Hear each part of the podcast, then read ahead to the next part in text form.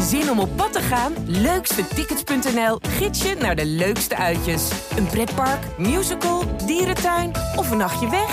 Start je zoektocht op leukstetickets.nl.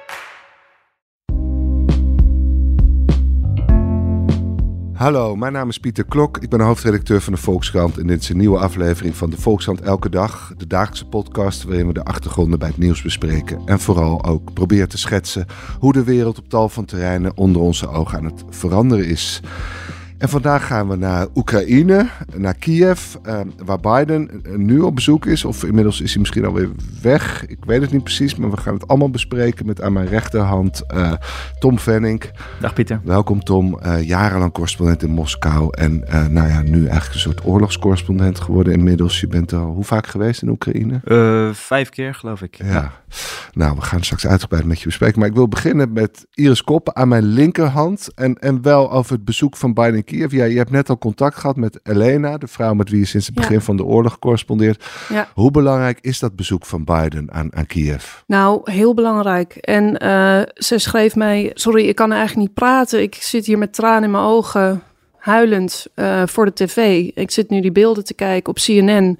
En hij loopt daar gewoon. En toen ben ik zelf ook uh, de beelden gaan bekijken. En je ziet Biden inderdaad rustig, shockend, terwijl het luchtalarm gaat zie je hem in, uh, in Kiev lopen naast Zelensky. En uh, ja, Elena zei, het is zo ontroerend. Dit is, ja, ik weet dat ze het een ongelofelijke opsteker vindt voor mm. Oekraïne, voor de Oekraïners. En dat hij daar nu ook echt is. Dat is echt iets ongelooflijks eigenlijk. Wat hoe kijken Oekraïners naar Biden, voor zover je dat kunt inschatten aan de hand van wat Elena jou erover vertelt? Ja, nou, Amerikanen zien ze eigenlijk als hun allergrootste vrienden. Kijk, zij zijn natuurlijk ook verantwoordelijk voor eh, heel veel wapensteun.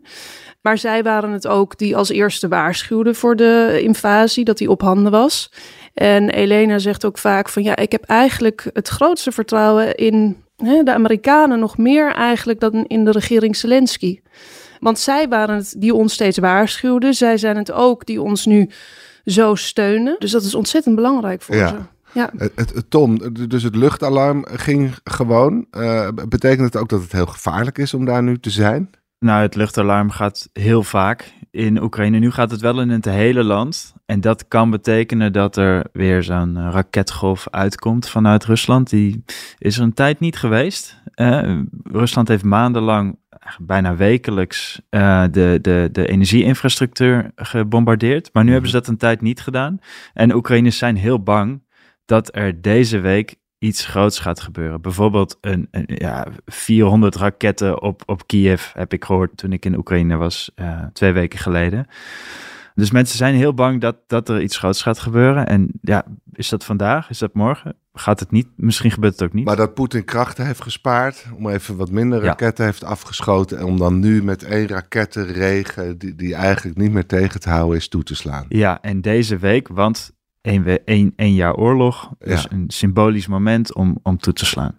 Zou, zou je nog andere dingen kunnen doen? Want er wordt ook al lang gesproken over voorjaarsoffensief. Uh, wij, wij, speuren ook al heel lang naar satellietbeelden. Zie je dat troepen zich uh, samen trekken aan de grens. wordt daar ook voor gevreesd? Nou, het offensief is al begonnen. Eind januari is Rusland begonnen met het met een grote aanval in het oosten, dus in de mm. Donbass. Op ongeveer zes verschillende plekken proberen ze de Oekraïnse verdedigingslinies te doorbreken. We hebben veel gelezen over Bakhmut, maar er zijn nog vijf van zulke plekken waar echt heel zwaar wordt gevochten. Dus Rusland probeert op dit moment echt uh, die Donbass te pakken te krijgen. Want dat is het, het minimale dat, dat Rusland moet behalen. Maar wordt er ook nog rekening gehouden met een intensivering? Of wordt die één jaar oorlog wordt vooral gevreesd dat het, dat het gevaar uit de lucht komt? Ja, de een vreest een rakettenregen, de ander vreest een, een, heel groot offensief in het oosten.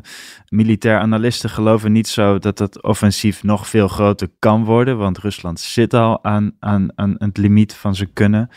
Maar een, een, een, rakettenregen, dat, dat, dat zou zeker kunnen. We weten niet hoeveel raketten Laat het moeilijker voorspellen, hè, rakettenregen. Als je een, een, grondoffensief, dan, dan zie je toch wel langer van tevoren zie, zie je dingen gebeuren. Hoe, hoe gaat dat nu met het offensief op die zes plekken? Nou, ik was op een van die plekken, mhm. vlakbij een van die plekken in het uh, stadje Liman. Dat is vorig jaar ingenomen door Rusland. Mhm.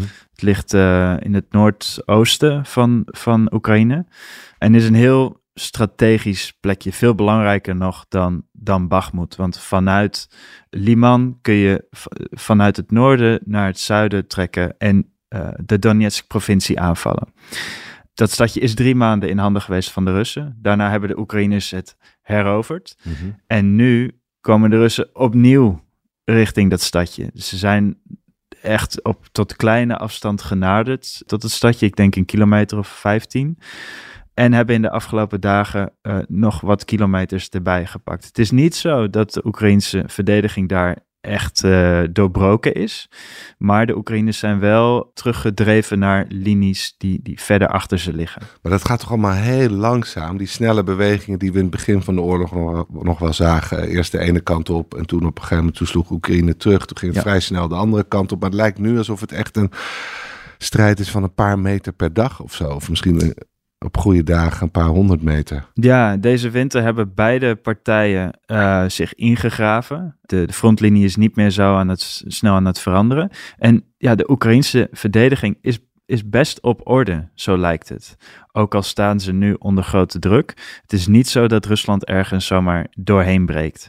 En Rusland verliest ook heel veel materieel en troepen bij dit offensief. Dus het is de vraag of Rusland een een, een dermate hoge prijs aan het betalen is, dat ze mhm. straks in de lente misschien uh, op een Oekraïns tegenoffensief sluiten. Want dat, dat is waar het Westen op hoopt. Dat is waar de Oekraïners zelf op hopen, dat het Oekraïnse leger deze lente een tegenoffensief begint. Ja, dat, dat het Russische leger zo uitgeput is en zoveel verliezen te lijden heeft, dat, dat ze dus daar ja. zwak zijn dat je er doorheen kan.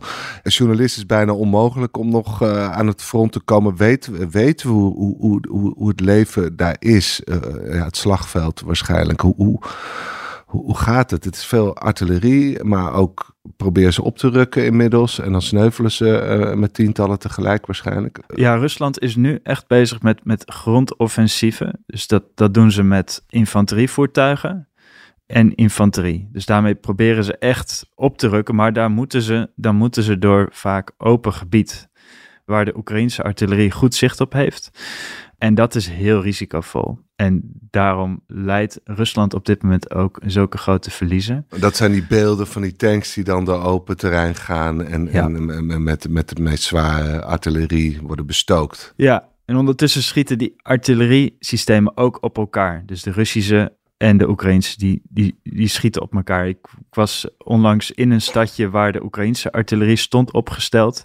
En dat stadje werd ook zwaar uh, onder vuur genomen uh, toen we daar waren. Omdat de, Russische artillerie probeerde de Oekraïnse te raken. En, en, andersom ook. Dus er was ook veel uitgaande artillerie. Ja, maar het is wel een gevecht tussen materieel. Het is nog niet uh, zo uh, verandert inmiddels dat, dat soldaten ook gewoon moeten oh, lopen, lopend moeten oprukken. Dat, dat, gebeurt ook. Dat gebeurt ook. We zien uh, video's van het Oekraïnse leger waarbij uh, Russische soldaten echt naar voren rennen, eigenlijk mhm. alsof, alsof de Eerste Wereldoorlog is, en in loopgraven springen waar de Oekraïners nog zitten. En in die video's kun je dus echt gevechten bekijken op heel korte afstand van een soldaat die, die op de ander schiet. Ja. Je bent ook in Liman geweest, dat is dus al bezet geweest. Hoe, hoe, kijken de mensen daarna? Hoe erg was het leven toen? Zijn ze bang dat dat weer terugkeert als de Russen straks toch weer uh, uh, ja, dat stadje weten te veroveren? De meeste mensen zijn al lang vertrokken, want ja, de, als je dat stadje inrijdt, er is heel weinig van over. Er is zo zwaar daar gevochten dat de meeste gebouwen zijn uh, vernietigd of beschadigd. Maar er zijn nog steeds mensen die, die blijven. Die zijn er altijd op dit soort plekken die hun huis niet willen verlaten. En de mensen die ik daar heb gesproken, die zeiden dat die drie maanden bezetting ja, hen niet goed is uh, bevallen, om het uh, zacht uit te drukken. Ze zijn uh, heel blij dat Oekraïne weer terug is in Liman. Dat ze hun pensioen bijvoorbeeld weer krijgen. En sinds de bevrijding hopen ze ook dat hun oude leventje weer terugkomt. Dat, ze, dat hun stad weer wordt herbouwd, dat ze weer aan het werk kunnen. Maar ja, je hoort daar voortdurend de artillerie en die komt steeds dichterbij. Dus ze zijn bang dat ze opnieuw onder de bezettingen geraken. En, en wat hebben de Russen daar precies aangericht? Was het hetzelfde beeld als in andere plekken? Zijn er ook moordpartijen aangericht? Mensen Nee, het was, gemarteld? het was voor Rusland vooral een eh, militair interessante plek, strategisch interessant. En er, er is he- heel zwaar om gevochten, ook door Oekraïne. Oekraïne heeft dat dorp ook beschoten om het weer in, in eigen handen te krijgen. Dus het is vooral militair een eh, Ja, oké. Dus, ehm, en nu gaat Poetin morgen een toespraak houden. Is dat zijn jaarlijkse toespraak of, of wat is het precies? Ja, het is te vergelijken met de State of the Union die eh, Biden ieder jaar geeft. Mhm. Ja, deze toespraak zou hij eigenlijk vorig jaar moeten houden. Maar ja, toen leed Rusland zoveel verliezen dat die toespraak is uitgesteld. Heeft hij geen State of the Union Hij heeft geen State of the Union gehouden. Ook al moet dat wel volgens de grondwet. Maar ja, dus de Russische grondwet. Dus daar houdt hij zich wel vaker niet aan. Nu gaat hij hem wel houden. Ja, en wat hij gaat zeggen, dat, dat weten we niet. Nee, ben je er wel eens bij geweest? Wat, wat zijn het voor... Nee, nee, dit is een eh, toespraak alleen voor het parlement. Oké. Ja, en, er zitten dan nog wat hoge pieven bij. Maar hij, En- hij snakt naar een overwinning. En, en, en wa- wat, wat is er dan denkbaar of mogelijk? Nou, hij heeft heel lang nu eh, verliezen geleden. Hè? Eh, Sinds, sinds de zomer is hij eigenlijk alleen maar aan het verliezen. En nu lijkt Rusland wel heel dicht bij de inname van Bakhmut, waar Rusland ontzettend hard om heeft gevochten. En nou ja, de, de overwinning daar, als je het de overwinning mag noemen, want de kosten die zijn zo hoog dat het misschien eh, helemaal niet verstandig is geweest. Peres overwinning. Ja, Klassieke. maar dat, dat lijkt nu wel eh, te gaan lukken, dat ze Bakhmut innemen. Ja. Oké, en dan kan hij dan morgen vol trots... eh, Nou ja, zover is het nog niet. Dus we gaan nee, het zien. We gaan het zien. Oké, Iris, dan gaan we naar jou. Elena, een jaar oorlog. Je hebt haar van nabij gevolgd. Wat, wat, is, wat is nou jouw overheersende gevoel? Wat heeft een jaar oorlog bij haar aangericht en in haar familie? Heel veel. Ze is natuurlijk eigenlijk haar familie min of meer kwijtgeraakt. Mhm. Omdat ze, net zoals bij andere Oekraïnse families, de familie helemaal uit elkaar is gevallen. Haar zoon is natuurlijk in Oekraïne gebleven om het land te verdedigen. Haar kleindochters zijn met eh, hun moeder naar Italië gevlucht. Dit is iets wat zij heel veel om zich heen ziet. eh, verscheurde Oekraïnse families. Daarnaast leeft ze met een enorme angst. eh, zoals heel veel vrouwen die gevlucht zijn. En die hebben heel Want veel zorgen. zit- Ja, zij zit zelf in Boedapest. Ja. zij is dus naar haar ex-man, een Hongaar, die had ze jaren niet gezien. Daar is ze naartoe gevlucht. Eh, ze wist ook niet waar ze anders heen moest.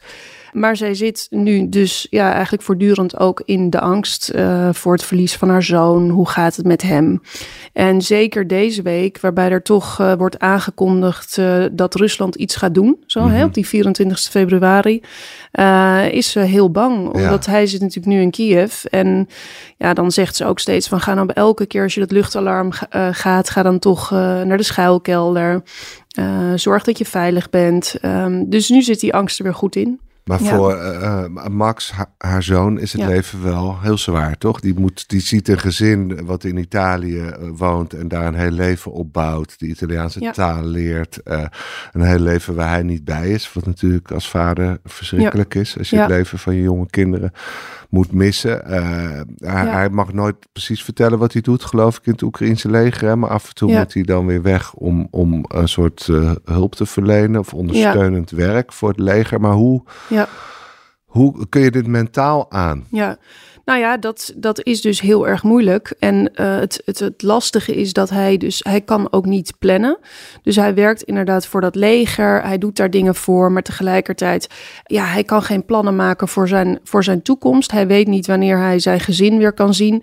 Kijk, ze kunnen wel denken van, oké, nou, eh, in de zomervakantie komen ze naar Kiev. Maar dat is ook maar net weer de vraag of het dan veilig genoeg is. Ehm, en dat is wat hij ook steeds zegt: van oorlog is gewoon ook wachten, niet weten wat je moet doen. En ja, hij zit daar de hele tijd alleen. Ja. Kijk, hij is natuurlijk getrouwd met Anna, maar die zit met de kinderen dus in Italië. Ja, die vrouw ziet hij ook niet. Dus ja, hij maakt eigenlijk mee wat zoveel Oekraïense mannen nu meemaken. Van eh, ja, ze hebben eigenlijk geen leven meer. Dat leven is weg. En ook nu de oorlog zo uitzichtloos lijkt, steeds meer, is het natuurlijk wel eh, heel maar komt daar frustrerend. al kritiek op? Kijk, natuurlijk toen die oorlog net was uitgebroken en, en de regering verordeneerde dat iedereen beneden de 60, geloof ik, in het land moest blijven om te helpen vechten. Ja. Nou, dat was toen eh, alle hands aan dek. Ze werden geconfronteerd met een enorme overmacht, dus was misschien Ja. wel te begrijpen. Ja. Maar hoe, hoe lang kun je dit volhouden? Dat maakt deze oorlog ook op een bepaalde manier uniek, omdat Ja, volgens mij is dit niet eerder vertoond, dat vrouwen eh, massaal naar andere landen trekken en de mannen alleen achterblijven. mhm. Eh, het is natuurlijk al vreselijk als je moet vechten, maar het is nog erger als je terugkomt van het front om even bij te komen en er is niemand. nee.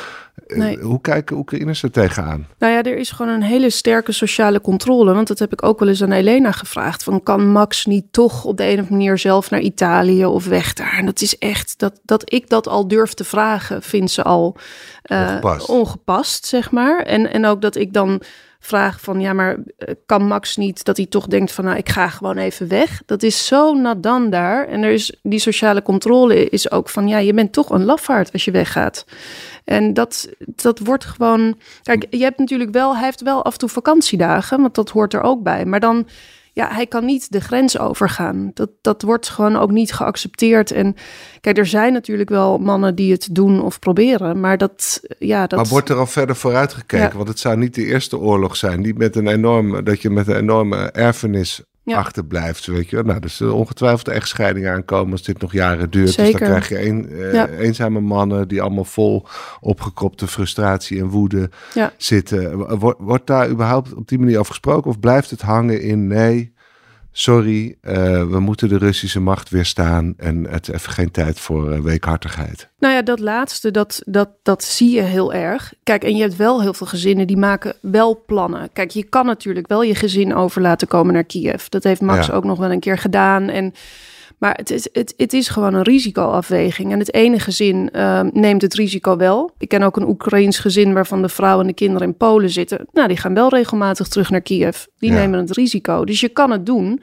Alleen het, het verdrietige van de hele situatie is dat Oekraïne zal nog heel lang instabiel blijven. Ook zelfs al, misschien als er ooit een wapenstilstand of wat dan ook, dan zal het nog een hele tijd duren voor het echt weer veilig is, het land. En dat is natuurlijk ook een. Ja, dat, dat is ook iets wat Poetin doet. Die heeft het land zo gedestabiliseerd dat je als je eh, eh, vrouw of je bent een gezin, dan wil je niet dat je kinderen opgroeien in een land waar je eh, onveilig bent, niet alle kansen hebt. Ehm, en dat is natuurlijk wat Max ook zegt. Ik wil wel voor mijn kinderen het beste. Ja. Dus ja, dan moeten ze maar in Italië en dan ben ik er maar niet bij. Maar dan hebben ze wel de kans om zich te ontplooien en ja, volwaardig burgers te worden. Dan hoeven ze ook niet al die trauma's op te lopen van we moeten weer naar de schuilkelder. En, Ja. Maar dan heeft hij ook nog een heel strenge Ja. moeder. Want op het moment dat Ja. hij somber wordt, wat op zich best logisch is, zijn situatie wordt hij heel streng toegesproken. Ja, dus Elena die, eh, die begrijpt natuurlijk het verdriet. Dat heeft ze zelf ook. Maar ze zegt, we gaan er niet in zwelgen en we moeten overeind blijven als familie. En wat Max af en toe soms heeft, eh, dan s s'avonds eh, zit hij dan in dat appartement in Kiev in zijn eentje. En dan gaat hij oude foto's terugkijken en dan... Ja, dan stuurt hij eh, naar zijn moeder of zijn vrouw en dan zegt hij: Mijn leven is voorbij. Weet je, Ja. ik ben niet meer met mijn kinderen. Ik, ik ben hier maar alleen. Wat, wat moet ik? En dan belt ze hem op en dan zegt ze: van eh, Je moet sterk zijn. En eh, ja, en, en dat is natuurlijk ook een ding. Zij hebben de kinderen van Max, die nu in Italië wonen, die hebben het relatief gezien goed. Ja. Hè? Want ze, hebben, ze hoeven geen honger te lijden. ze kunnen naar een Italiaanse school. Dus dat, dat is ook het rare eraan. Hij moet dus eigenlijk ook nog blij zijn dat zijn kinderen en zijn vrouw zo goed terecht zijn gekomen. Ja, het verbaast Ja. me toch dat er zo weinig kritiek Ja. op is. Want eh, ja, nu lijkt het toch alsof Ja. sommige mannen wel een heel hoge prijs betalen. Ja. Of- en Ja, als die nee, erover zeker. klagen, dan moeten ze Ja. mannelijk zijn, niet zeuren, jongens. Ja, dat, dat is toch wel in Oekraïne veel Tragische meer dan lot. hier. Nou ja, dat is toch wel echt een verschil met Nederland. Ja. Goed, maar met Elena zelf gaat het, eh, nou, die, zit dus, die heeft een tijdje in Kiev proberen te wonen en is nu weer terug in Boedapest. Hoe ziet zij haar toekomst? ja, zij denkt toch nog dat ze waarschijnlijk dit jaar terug zou kunnen. Dus dat hoop ik eh, heel erg voor haar. Het wordt nog heel zwaar, maar zij verwacht toch dat dit jaar er iets zal gebeuren waardoor ze weer naar haar eigen appartement kan. Oké, Ja. maar, maar zelfs Wopke Ja. Hoekstra houdt er nu rekening mee dat het nog jaren gaat duren, deze Ja. oorlog.